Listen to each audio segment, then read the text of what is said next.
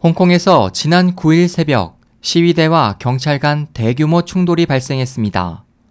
이번 시위는 경찰이 불법 영업 노점상에 대한 단속에 노점 상인들이 반발하면서 발단이 됐고 얼마 후 시위대가 가세하면서 시위 규모가 커졌습니다.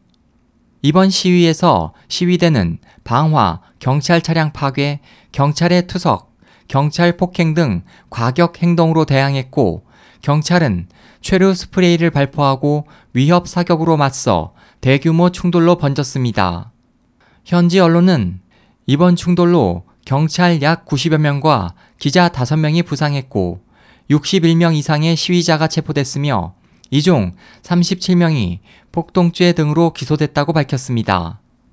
홍콩의 량전잉 행정장관은 이날 기자회견을 열어 이번 충돌을 폭동으로 규정했습니다. 이에 대해 중국 외교부 대변인은 다음날 기자회견을 통해 량 장관의 입장을 지지하며 홍콩의 독립을 요구하는 일부 과격한 조직이 중심이 되어 일으켰다. 홍콩 정부의 대응을 지지한다고 말했습니다. 한편 이번 대규모 충돌 후 시진핑 중국 국가주석은 홍콩에 주둔 중인 군 부대 등의 시위에 대한 무력 개입 금지를 지시했습니다.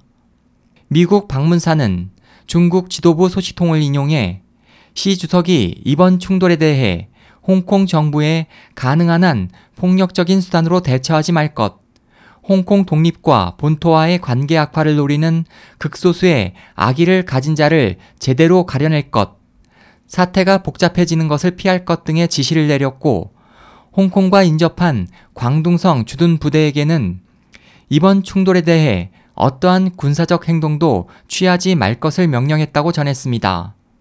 이 소식통은 또 폭동설은 장점인파가 배후에서 의도적으로 꾸몄을 가능성이 매우 크다면서 사태를 심각하게 만들어 군을 출동시키는 등 강경 대응을 하도록 유도한 것으로 보이지만 그 의도를 간파한 시진핑이 이 같은 지시를 내린 것으로 보인다고 말했습니다.